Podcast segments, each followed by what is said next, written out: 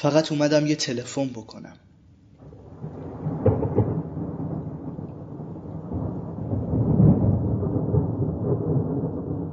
داستانی از گابریل گارسیا مارکز.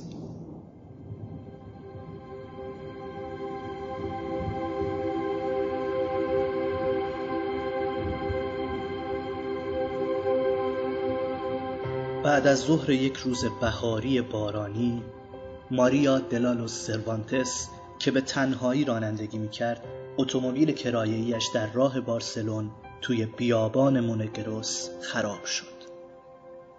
زن 27 سالی داشت. اهل مکزیک و زیبا و متفکر بود که چند سال پیش در نقش بازیگر تئاتر اندک شهرتی به هم زده بود. او با یک شعبد باز کاباره ازدواج کرده بود و قرار بود به دیدن چند نفر از بستگانش در ساراگوسا برود و اوایل شب پیش او برگردد. یک ساعتی وحشت زده به اتومبیل ها و کامیون ها علامت می‌داد و آنها توی آن طوفان به سرعت از کنارش میگذشتند. تا اینکه سرانجام راننده یک اتوبوس قرازه دلش به حال او سوخت. اما هشدار داد که راه خیلی دوری نمی رود. ماریا گفت اهمیتی نداره. فقط می‌خوام یه تلفن پیدا کنم. واقعیت داشت. و تلفن را هم از این رو ضروری می‌دانست که شوهرش بداند قبل از ساعت هفت نمی‌تواند پیش او باشد. او با آن کت دانشجویی و کفشهای کتانی در ماه آوریل به پرنده کوچک ژولیده ای شباهت داشت و به دنبال آن بدبیاری خاطرش آنقدر آشفته شد که فراموش کرد کلید اتومبیل را بردارد. زنی با سر و وضعی نظامی کنار راننده نشسته بود و به ماریا حوله و پتویی داد و روی صندلی برای او جا باز کرد. ماریا سر و صورت بارانیش را پاک کرد و سپس نشست. پتو را دور خود پیچید و سعی کرد سیگاری روشن کند اما کبریت ها مرتوب بود. زنی که با او روی یک صندلی نشسته بود سیگارش را روشن کرد و خواست که یکی از سیگارهایش را که هنوز خشک بود به او بدهد. سیگار که میکشیدند ماریا هوس کرد در دلش را باز کند و صدایش را از صدای باران و سر و صدای اتوبوس بلندتر کرد. زن انگشتش را روی لبها گذاشت و حرفش را قطع کرد. زیر لب گفت خوابم. ماریا پشت سرش را نگاه کرد و دید که اتوبوس پر از زنهایی است با سنهای نامشخص و موقعیتهای متفاوت که لای پتوهایی درست مثل پتوی خودش به خواب رفتند. آرامش آنها به او سرایت کرد. روی صندلی کس کرد و با صدای باران از هوش رفت. وقتی بیدار شد هوا تاریک بود و طوفان به صورت نم نم باران یخزده ای در آمده بود. نمی‌دانست که چقدر خوابیده یا توی این دنیا به کجا رسیده. همسایش گوش به زنگ بود. ماریا پرسید کجا هستیم؟ زن گفت رسیدیم. اتوبوس داشت وارد حیات سنگفرش ساختمان عظیم و غمزده ای می‌شد که ظاهرا صومعه ای در دل جنگلی از درختان قول پیکر بود. مسافران که نور ضعیف چراغ حیات آنها را روشن کرده بود سر جایشان ماندند تا زنی که سر و وضع نظامی ها را داشت با تحکم مرسوم توی کودکستان ها که دیگر ور افتاده بود گفت که از اتوبوس پیاده شوند. همه زنهای مسن بودند و حرکاتشان در نور پرید رنگ حیات آنقدر با بیحالی توأم بود که به اشباه توی خوابها شباهت داشتند. ماریا که پشت سر همه پیاده شد پیش خود فکر کرد که راهبه اند. اما وقتی چندین زن را با لباس یک شکل دید که دم در اتوبوس از آنها استقبال کردند دچار تردید شد. زنها پتوها را روی سر آنها کشیدند تا تر نشوند. آن وقت همه را به ستون یک به خط کردند و نه با حرف بلکه با کف زدنهای موزون و آمرانه هدایت کردند. ماریا خداحافظی کرد و دست دراز کرد پتو را به زنی که با هم روی یک صندلی نشسته بودند بدهد. اما زن به او گفت که تا وقتی دارد از حیات میگذرد سرش را با آن بپوشاند و سپس به دفتر نگهبانی بدهد. ماریا پرسید اینجا تلفن پیدا میشه؟ زن گفت البته جاشو بهت نشون میدن سیگار دیگری خواست و ماریا بقیه جعبه مرتوب را به او داد. گفت تو راه خوش میشن. زن از روی رکاب با تکان دادن دست خداحافظی کرد و با صدایی که به فریاد میماند گفت خدا به همراه. اتوبوس پیش از آن که به او فرصت بدهد چیز دیگری بگوید به راه افتاد. ماریا دوان دوان به طرف راهرو ساختمان راه افتاد. پرستاری سعی کرد با کف زدنهای سری جلوی او را بگیرد اما ناگزیر شد به فریادی آمرانه متوسل شود. میگم بیست. ماریا از زیر پتو بهت زده نگاه کرد و یک جفت چشم سرد و انگشت اشارهی گریز ناپذیر دید که او را به سوی صف می‌خواند. اطاعت کرد. وقتی پا به راه رو گذاشت از گروه جدا شد و از دربان سراغ تلفن را گرفت. یکی از پرستارها چند بار آرام روی شانهش زد و او را به صف برگرداند. آن وقت با صدای شیرینی گفت از این طرف خوشگله تلفن از این طرفه. ماریا همراه زنهای دیگر به طرف انتهای راه رو به تاریک راه افتاد تا به خوابگاه دست جمعی رسید. پرستارها در آنجا پتوها را جمع کردند و شروع کردند هر تختی را به یک نفر بدهند. پرستار دیگری که در نظر ماریا انسانتر بود و مقام بالاتری داشت تا انتهای صف رفت و فهرست نامی را با اسمهایی که روی تکه های مقوا به بالاتنه تازه واردها دوخته شده بود مقابله می کرد. به ماریا که رسید از اینکه او کارت شناسایی به سینه نداشت متعجب شد.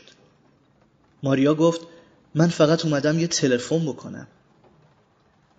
با تأکید زیادی توضیح داد که اتومبیلش توی بزرگراه خراب شده شوهرش که توی جشنها کارش چشم بندی است در بارسلون چشم به راه اوست.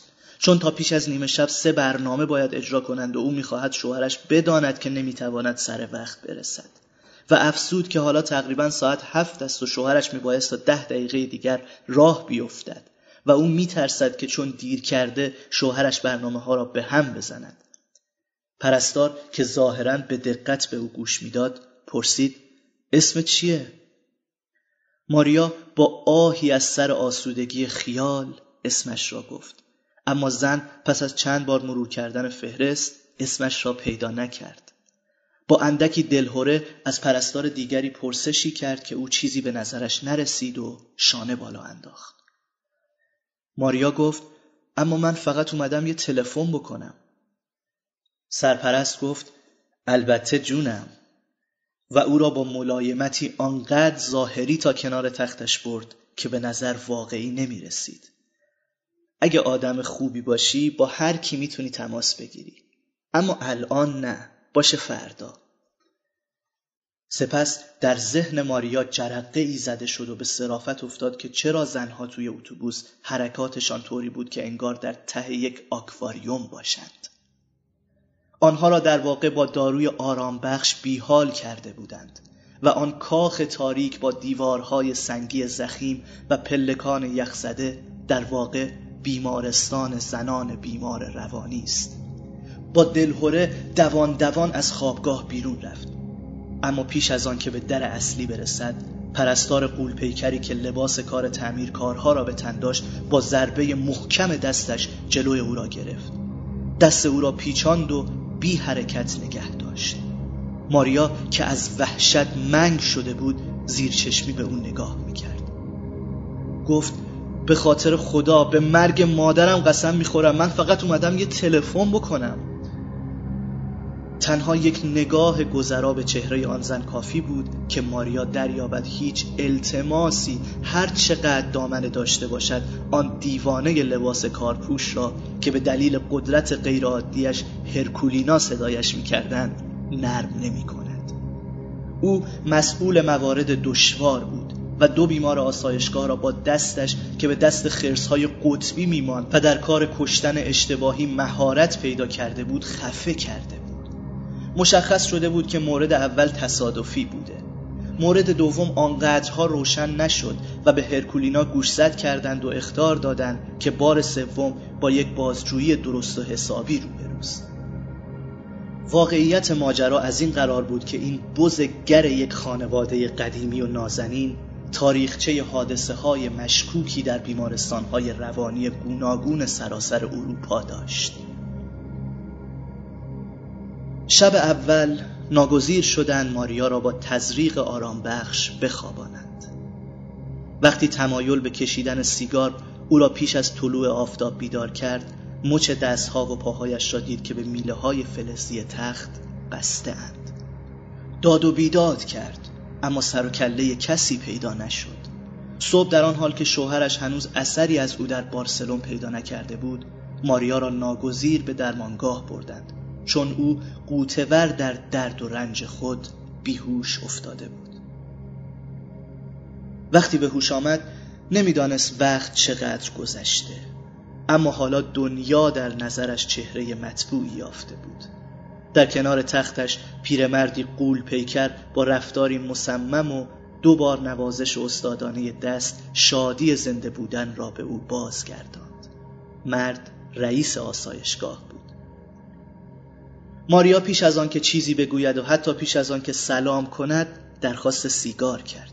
مرد یکی روشن کرد و همراه با پاکت سیگار که تقریبا پر بود به دست او داد. ماریا نتوانست جلوی اشکایش را بگیرد. دکتر با لحنی آرام بخش گفت حالا وقتشه که گریه کنی تا دلت آروم بگیره. اشک ریختن بهترین داروست. ماریا بدون شرم سفره دلش را گشود. و این کاری بود که هیچگاه نتوانسته بود در لحظه های توهی پس از بودن با اشاق اتفاقی از عهده انجامش براید دکتر همانطور که گوش می‌داد با انگشت ها گیسوان او را صاف می‌کرد.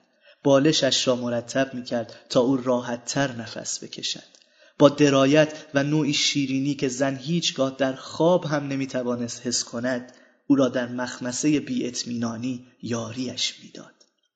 برای اولین بار در زندگی به این معجزه دست یافته بود که مردی او را درک می کند و با تمامی قلب به حرفهایش گوش می سپارد و انتظار ندارد به عنوان پاداش با او به خلوت برود. در پایان ساعتی طولانی وقتی دیگر اعماق روحش را اوریان کرده بود اجازه خواست که تلفنی با شوهرش حرف بزند. دکتر با آن حالت شاهانه موقعیتش از جا برخاست. گفت حالا زود شاسته. و با لطافتی که زن هیچگاه تجربه نکرده بود گونهش را نوازش کرد و گفت هر کاری به موقع خودش. از دم در به شیوه کشیش ها با دستهایش طلب رحمت کرد و گفت که به او اعتماد کند و برای همیشه ناپدید شد. ماریا را همان روز بعد از ظهر با یک شماره مسلسل و شرحی سرسری درباره معمای محلی که از آنجا آمده و تردید پیرامون هویتش در بخش آسایشگاه پذیرفتند. رئیس در حاشیه پرونده به خط خود ارزیابی شخصیش را آورده بود. نوشته بود مسترب. همانطور که ماریا پیش بینی کرده بود، شوهرش نیم ساعت دیرتر از وقت برنامه قراری که داشتند از آپارتمانشان در محله هورتا بیرون آمد. اولین بار بود که در طول تقریبا دو سال پیوند آزاد و سازگار ماریا دیر کرده بود و مرد گمان کرد علتش سیلاب بارانی است که در آن دو روز پایان هفته همه استان را به هم ریخته بود. پیش از بیرون رفتن با سنجاق یادداشتی به در چسبان که در آن مسیرش را مشخص کرده بود. در جشن اول که تویش بچه ها همه لباس کانگارووار پوشیده بودند او بهترین تردستیش ماهی نامرئی را از برنامه حذف کرد. چون نمی‌توانست بدون یاری زن اجرا کند. برنامه نمایش دوم در خانه زنی 93 ساله بود که روی صندلی چرخدار نشسته بود و به خود میبالید که در هر کدام از جشنهای تولد سی سال گذشته اش یک شعبد باز تازه برنامه اجرا کرده. مرد از غیبت ماریا آنقدر ناراحت بود که در اجرای ساده ترین تردستی ها تمرکز پیدا نمی کرد. در برنامه سوم یعنی برنامه‌ای که هر شب در کافه‌ای در خیابان رامبلاس اجرا می کرد برای گروهی جهانگرد فرانسوی نمایشی کسالتبار به اجرا درآورد که آنچه را می‌دیدند باور نمی‌کردند چون به تردستی اعتقاد نداشتند بعد از هر نمایش به خانهاش تلفن می‌زد و منتظر میماند تا ماریا گوشی را بردارد بعد از آخرین تلفن دیگر نگران شد و یقین کرد که اتفاقی افتاده است. در راه خانه توی وانتی که برای نمایش عمومی راست و کرده بود شکوه بهار را در درختان نخل کنار پاس اودگراسیا دید و از این فکر شوم که شهر بدون وجود ماریا چه حالی برایش خواهد داشت به خود لرزید. وقتی یادداشت را که هنوز به در سنجاق شده بود دید آخرین امیدش را از دست داد. آنقدر ناراحت بود که فراموش کرد غذای گربه را بدهد. حالا که دارم این را می نویسم یادم می آید که هیچ وقت به اسم حقیقی مرد پی نبردم. اما توی بارسلون ما همه او را به اسم حرفه‌ایش ساتورنوی جادوگر می شناختیم. شخصیت عجیبی داشت و در کارها به راستی شلختگی نشان می‌داد.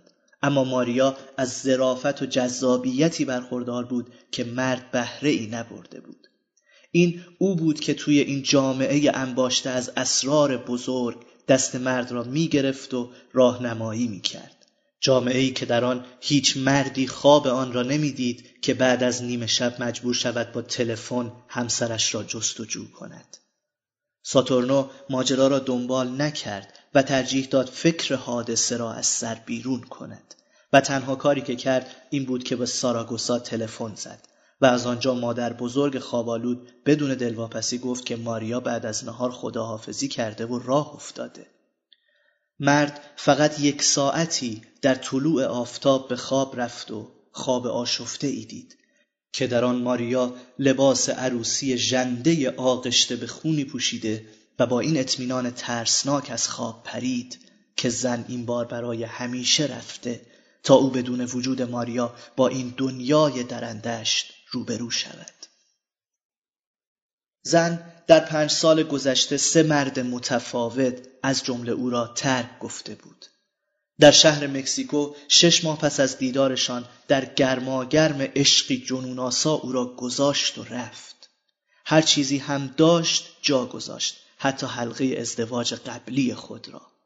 در نامه ای هم نوشته بود که تاب تحمل بار عذاب این عشق مجنونوار را ندارد. ساتورنو پس از این در و آن در زدن پی برد که ماریا به خانه پدر و مادرش رفته است و پیش آنها رفت تا او را به هر بهایی شده برگرداند. خواهش و تمناهایش بی قید و شرط بود. قولهای زیادی هم داد که آن قدرها نمی‌توانست پایبندشان باشد. اما با تصمیم راسخ زن روبرو شد. زن به او گفت هم عشق کوتاه داریم هم بلند. و با بیرحمی نتیجه گرفت این یکی کوتاه بود یک دندگی ماریا او را ناگزیر کرد که تن به شکست بدهد اما در ساعتهای اول صبح روز جشن اولیا پس از کمابیش یک سال فراموشی عمدی وقتی پا به اتاق سوت و کور خود گذاشت زن را دید که با تاج شکوفه های نارنج به سر روی کاناپه اتاق پذیرایی دراز کشیده است. ماریا واقعیت ماجرا را برایش بازگو کرد و گفت که نامزد تازهش با داشتن یک زندگی آبرومند و با نیت ازدواج همیشگی در کلیسای کاتولیک او را با لباس عروسی و جلو محراب کلیسا رها می کند و می رود. پدر و مادرش تصمیم می گیرند که در هر حال جشن را برگزار کنند و زن تظاهر می کند که اتفاقی نیفتاده و با گروه نوازنده سنتی به پایکوبی سرگرم می شود و بیش از اندازه گلو تر می کند. آن وقت با حال زار و پشیمان از کرده ها نیمه شب به سراغ ساتورنو می آید. ساتورنو خانه نبود اما زن کلیدها را توی گلدان راهرو جای همیشگی پیدا کرد و حالا این او بود که بی غیر و شرط تسلیم شده بود. مرد پرسید این بار چند وقت طول می‌کشه؟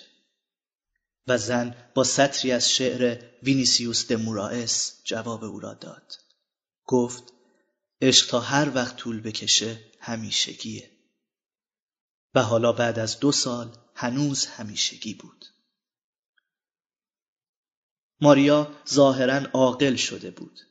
رویای هنرپیشه شدن را کنار گذاشته و خود را وقف ساتورنو کرد.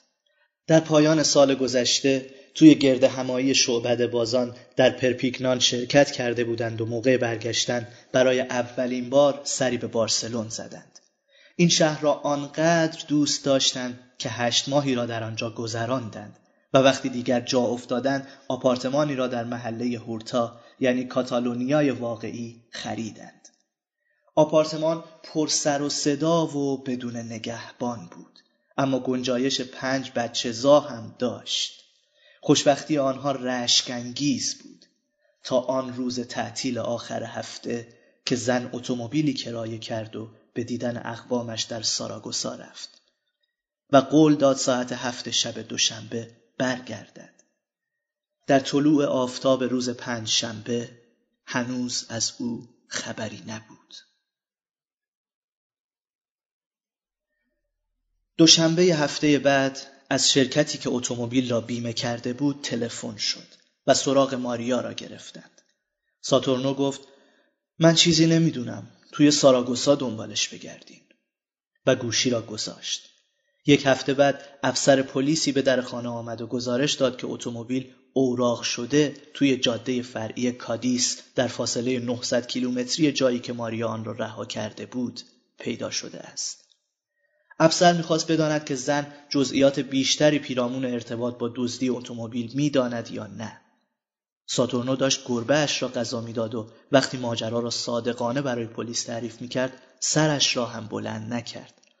گفت که افسر نباید وقتش را تلف کند چون زنش او را ترک کرده و او خبر ندارد که کجا رفته و با چه کسی رفته.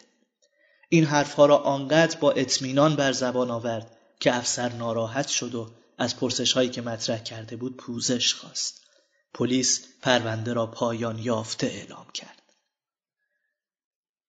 این بدگمانی که ماریا باز ممکن است او را ترک کند در جشن عید پاک توی کاداکس به جانش نیش زد. کاداکس جایی بود که روسارگاس آنها را برای قایقرانی دعوت کرده بود. در ماریتیم توی نوشگاه شلوغ ملکوت چپ در آن وقتی که آفتاب فاشیسم داشت غروب می کرد 20 نفر از ما دور یکی از آن میزهای آهنی خوش ساخت که فقط جا برای شش نفر دارد تنگ هم چپیده بودیم. ماریا بعد از آن که پاکت دوم سیگارش را در آن روز تمام کرد جعبه کبریتش ته کشید. دستی لاغر و ظریف که دستبند برونزی رومی در آن دیده می‌شد از وسط آن گروه شلوغ دراز شد و سیگار زن را روشن کرد. ماریا تشکر کرد. بیان که کسی را که از او تشکر می‌کرد نگاه کند. اما ساتورنوی شعبده باز او را دید. نوجوانی پوست و استخوان بود با چهره برغنداخته و رنگ پریده و موی دومسبی بسیار مشکی که تا کمرش می رسید. و در آن حال که شیشه های پنجره نوشگاه به زحمت می توانستند شدت باد سرد و خشک بهاری را تحمل کنند او شلوار نخی سادهی پوشیده بود و صندل دهاتی ها را به پا داشت. ماریا و ساتورنو دیگر او را ندیدند تا اواخر پاییز توی نوشگاهی در بارسلونتا که غذاهای دریایی میپخت. مرد همان لباس نخی ساده را پوشیده بود و به جای موی دومسبی این بار گیسباف داشت. به هر دوی آنها سلام کرد.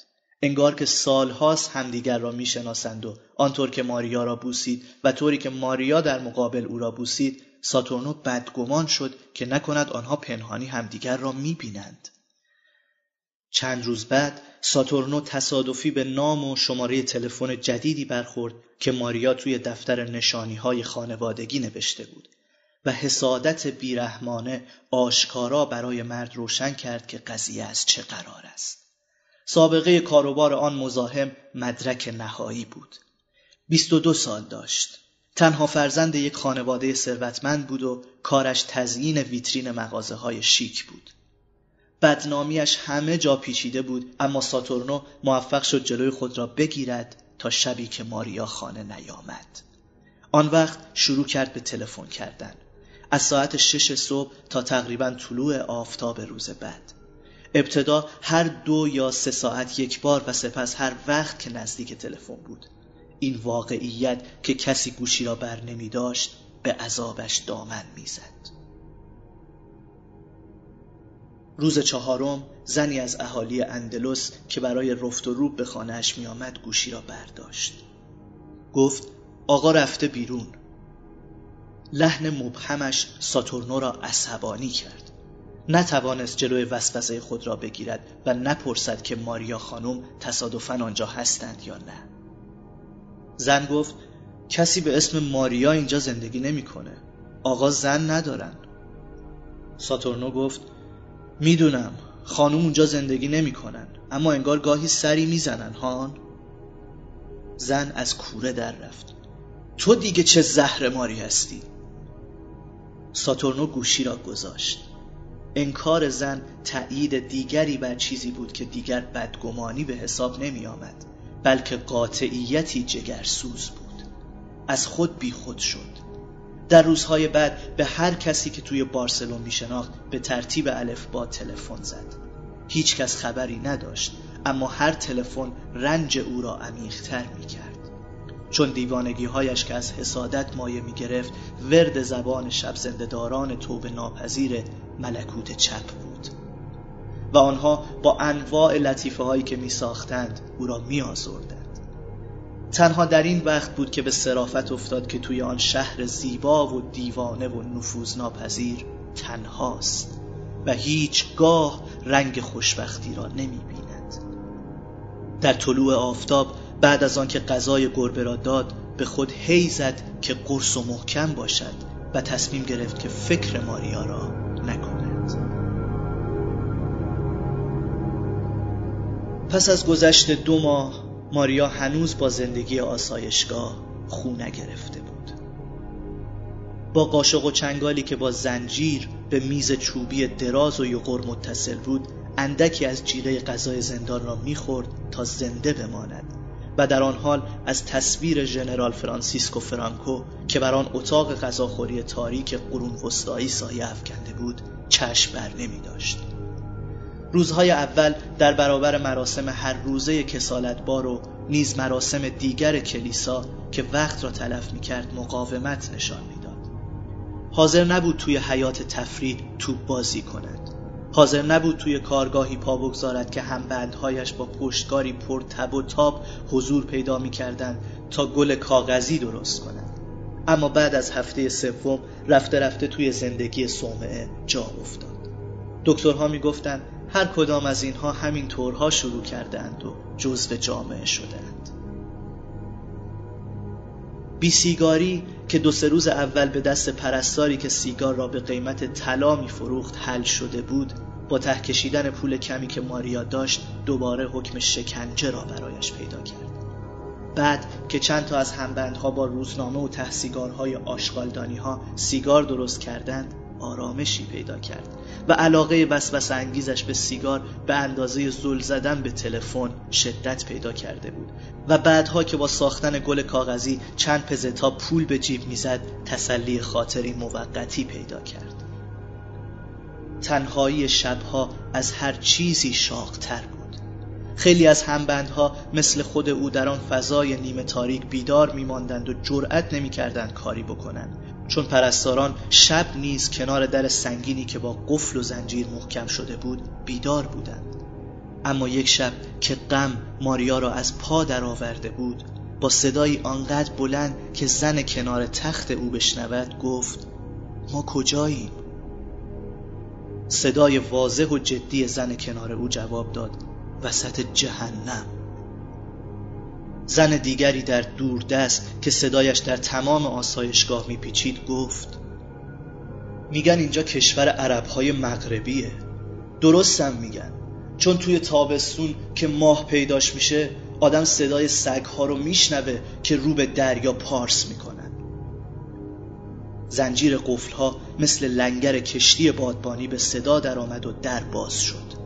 نگهبان سنگدل آنجا که در آن سکوت سمج تنها موجود زنده بود در طول آسایشگاه شروع به قدم زدن کرد. می‌رفت و می آمد ماریا دچار وحشت شد چون می‌دانست که چه خبر است. وقتی یقین پیدا کرد که همه ساکنان آسایشگاه در خوابند به تخت ماریا نزدیک شد. در همین وقت بود که ماریا با پشت دست به پرستار زد به طوری که محکم به تخت کناری خورد.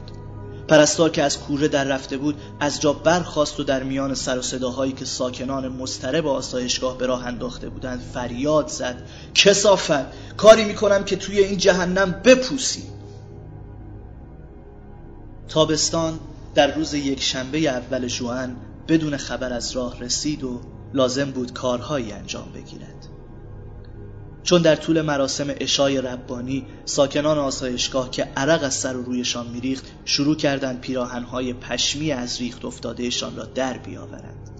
ماریا با لبخند منظره مزهک بیماران لخت را تماشا می‌کرد که پرستارها توی راهروها سر به دنبالشان کرده بودند و او که توی آن شلوغی دلش نمی‌خواست کسی شوخی خشنی با او بکند تک و تنها به یک دفتر خلوت پناه برد که تویش تلفنی بیوقف زنگ می‌زد و او صدای ملتمسانه کسی را در پشت آن احساس می‌کرد. ماریا بیان که فکر کند گوشی را برداشت و صدای خندان و دوردستی را شنید که با لذت زیادی صدای گوینده اعلام ساعت را تقلید می‌کرد. ساعت چهل و پنج و نود و دو دقیقه و صد و هفت ثانیه. ماریا که انبساط خاطری پیدا کرده بود گوشی را گذاشت. می‌خواست از اتاق بیرون برود که به صرافت افتاد فرصتی استثنایی به چنگ آورده تا از آنجا فرار کند. شش شماره را طوری عجولانه و با هیجان زیاد گرفت که یقین نداشت تلفن خانه اش را گرفته باشد. درنگ کرد. قلبش داشت از جا کنده می‌شد. صدای مشتاق و غمانگیز زنگ آشنا را میشنید. یک بار دو بار سه بار و سرانجام صدای مردی را شنید که دوستش می داشت در خانه ای بدون حضور او. الو صبر کرد تا بزاقی که راه گلویش را بسته بود کنار برود. آهی کشید. سلام عزیزم. اشکهایش را فرو خورد. در آن طرف خط سکوتی کوتاه و گزنده که از حسادت میسوخت سرانجام دق دلش را خالی کرد. لگوری و گوشی را محکم روی تلفن زد. ماریا آن شب ناگهان خشمش فوران کرد. تصویر فرمانده کل را توی اتاق غذاخوری پایین کشید و با همه توانش توی پنجره کثیف شیشه‌ای که به باغ منتهی می‌شد پرتاب کرد و با سر و روی خونالود خود را روی زمین انداخت. آنقدر عصبی بود که ضربه های پرستارها که سعی می‌کردند جلوی او را بگیرند به جایی نمی رسید تا اینکه هرکولینا را با دستهای در هم انداخته توی درگاه دید که به او خیره شده است. ماریا تسلیم شد. اما او را کشان کشان به بخش بیماران خطرناک بردند و با شیلنگ آب سرد آرامش کردند و به هر دو پایش تربانتین تزریق کردند. تورم پاها مانع از راه رفتن او می‌شد. با این همه ماریا به این نتیجه رسید که از هیچ کاری نباید فروگذار کند تا از آن جهنم رهایی یابد. هفته بعد وقتی او را به آسایشگاه برگرداندند نوک پا نوک پا به طرف اتاق پرستار شب رفت و در زد. قیمتی که ماریا پیشنهاد کرد و از پیش هم می‌خواست این بود که پرستار پیغامی برای شوهرش بفرستد. پرستار پذیرفت به این شرط که معامله آنها کاملا مخفی بماند و انگشت اشارهش را تحکم آمیز پیش آورد و گفت اگه بو ببرن لاشت رو زمین میندازم و به این ترتیب شنبه بعد ساتورنوی شعبده باز با وانت خود که برای پیشواز از ماریا آماده کرده بود به طرف آسایشگاه زنان راه افتاد. رئیس آسایشگاه ساتورنو را توی دفترش که مثل محبته رزمناو تمیز و مرتب بود پذیرفت و گزارش محبت آمیزی از حال زنش به او داد. کسی خبر نداشت که ماریا از کجا، چگونه یا چطور به آنجا وارد شده. چون اولین اطلاع پیرامون ورودش به آسایشگاه همان برگه پذیرش رسمی بود که رئیس پس از گفتگو با ماریا تنظیم کرده بود. تحقیقی که همان روز انجام گرفته بود به جایی نرسید اما آنچه کنجکاوی رئیس را بیش از هر چیزی برانگیخت این بود که ساتورنو از کجا بو برده که همسرش کجاست. ساتورنو حرفی از پرستار نزد. گفت شرکت بیمه به من خبر داد. رئیس که قانع شده بود سری تکان داد و گفت نمی‌دونم این شرکت های بیمه چطور از همه چیز اطلاع پیدا می‌کنن. و با نگاهی سرسری به پرونده که روی میز زاهدانه اش جا داشت نتیجه گیری کرد که تنها چیزی رو که با قاطعیت می‌تونم بگم اینه که وضعش وخیمه رئیس اجازه داد با رعایت احتیاطکاری های لازم ترتیب ملاقاتی را بدهد به این شرط که ساتورنوی شعبده باز قول بدهد به خاطر رعایت حال زنش بدون چون و چرا مقرراتی را که او اعلام می کند بپذیرد. به خصوص بر رفتار با ماریا تأکید کرد تا از عود کردن حمله های عصبی او که پیوسته تکرار و خطرناک می‌شد جلوگیری شود. ساتورنو گفت خیلی عجیبه چون درسته که اخلاق تندی داره اما جلوی خودش رو می‌گیره. دکتر با نگاهی عاقلا در وار گفت رفتار بعضیا تا سالها نهفته میمونه و اون وقت یه روز بروز می‌کنه روی هم رفته جای شکرش باقیه که تصادفاً به اینجا راه پیدا کرده. چون تخصص ما توی مواردیه که مهارت لازم داره. سپس او را از وسواس عجیبی که ماریا نسبت به تلفن نشان می‌داد آگاه کرد. گفت کاری کنین که نشاط پیدا کنه. ساتورنو با قیافه خندانی گفت نگران نباشین دکتر من تو این کار تخصص دارم. اتاق ملاقات که ترکیبی از سلول زندان و اقرارگاه بود سالن پذیرایی سابق صومعه بود. ورود ساتورنو آن قلیان شادی را که زن و شوهر انتظار داشتند به پا نکرد. ماریا در وسط اتاق کنار میز کوچکی با دو صندلی کوچک و گلدانی بدون گل ایستاده بود. واضح بود که با آن کت ارغوانی که به تنش زار می‌زد و کفش های بد ترکیبی که به عنوان صدقه به او بخشیده بودند آماده بیرون رفتن است. هرکولینا دستها تا کرده بر هم در گوشه ایستاده بود و کمابیش ناپیدا بود. ماریا با دیدن شوهرش که پا به اتاق گذاشت از جا تکان نخورد. و چهرهش که هنوز جای زخمهای شیشه ریز ریز شده پنجره بر آن دیده می‌شد هیجانی نشان نداد. برگونه هم بوسه ای عادی رد و بدل کردند. ساتورنو پرسید چه احساسی داری؟ زن گفت خوشحالم که بالاخره اومدی اینجا عزیزم. بارها مرگ و پیش چشمم دیدم. فرصت نشستن نداشتند. ماریا با چشمان غرق در اشک از رنجهای صومعه گفت از وحشیگری پرستارها از غذایی که باید پیش سگها انداخت و از شبهای تمام نشدنی وحشتی که نمیگذاشتند چشم بر هم بگذارد.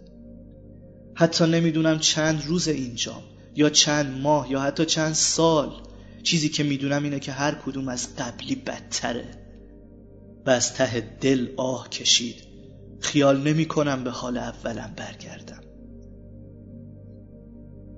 ساتورنو گفت دیگه حالا تموم شد. با سرانگشتانش بر جای زخمهای چهره دست می‌کشید.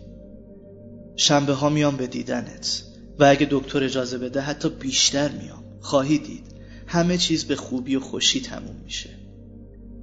زن چشمهای از حدقه در را به مرد دوخته بود. ساتورنو سعی می‌کرد افسونش را در اجرای تردستی ها در اینجا به کار بگیرد.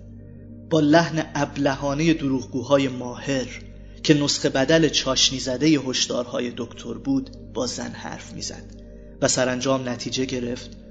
منظورم اینه که چند روز دیگه لازم اینجا باشی تا بهبودی کامل پیدا کنی. ماریا به صرافت موضوع افتاد. بهت زده گفت به خاطر خدا عزیزم تو دیگه نگو که من دیوونم. ساتورنو که سعی می‌کرد بخندد گفت به چه چیزایی فکر می‌کنی؟ آخه به صلاح هم است که یه مدتی دیگه اینجا باشی. البته با شرایط بهتر. ماریا گفت اما من بهت گفتم که فقط اومدم یه تلفن بکنم. ساتورنو نمی‌دانست در برابر وسواس های ترسناک زن چه واکنشی نشان بدهد. به هرکولینا نگریست او از فرصت استفاده کرد و به ساعتش اشاره کرد تا بگوید که وقت ملاقات تمام است. ماریا اشاره را گرفت. به پشت سرش نگاهی انداخت و هرکولینا را دید که آماده حمله است و دارد خیز می‌گیرد. سپس به گردن شوهرش آویخت و مثل یک زن دیوانه واقعی شروع کرد به جیغ کشیدن. ساتورنو تا آنجا که می‌توانست با محبت تمام خود را از چنگ او رها کرد و به الطاف هرکولینا که او را از پشت سر گرفت سپرد. هرکولینا بیان که فرصت واکنش به ماریا بدهد با دست چپ دست او را پیچاند. دست آهنین دیگرش را اطراف گلوی زن حلقه کرد و بر سر ساتورنوی شعبده باز داد کشید. برو دیگه! ساتورنو وحشت زده پا به فرار گذاشت.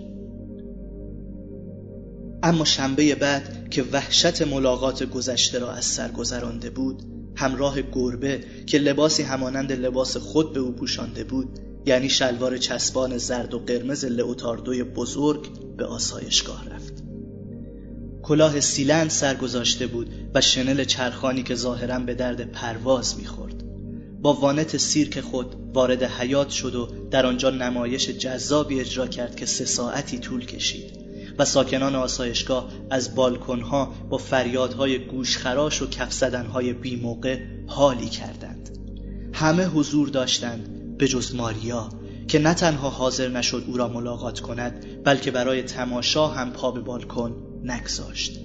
ساتورنو رنجید. رئیس او را تسلی داد.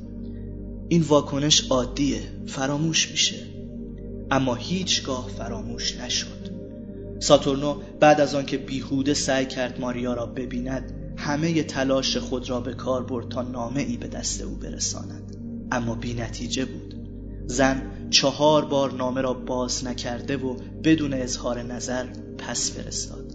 ساتورنو دیگر دنبال نکرد اما مرتب توی دفتر نگهبان سیگار میگذاشت بیان که پیجویی کند که به دست ماریا می‌رسد یا نه. تا اینکه سرانجام واقعیت را شکست داد. کسی از عاقبت کار ساتورنو خبری پیدا نکرد جز اینکه دوباره ازدواج کرد و راهی زادگاهش شد. پیش از ترک بارسلون گربه نیمه گرسنه را به دست یکی از دوستان دختر سر به هوایش سپرد که او نیز قول داد برای ماریا سیگار ببرد.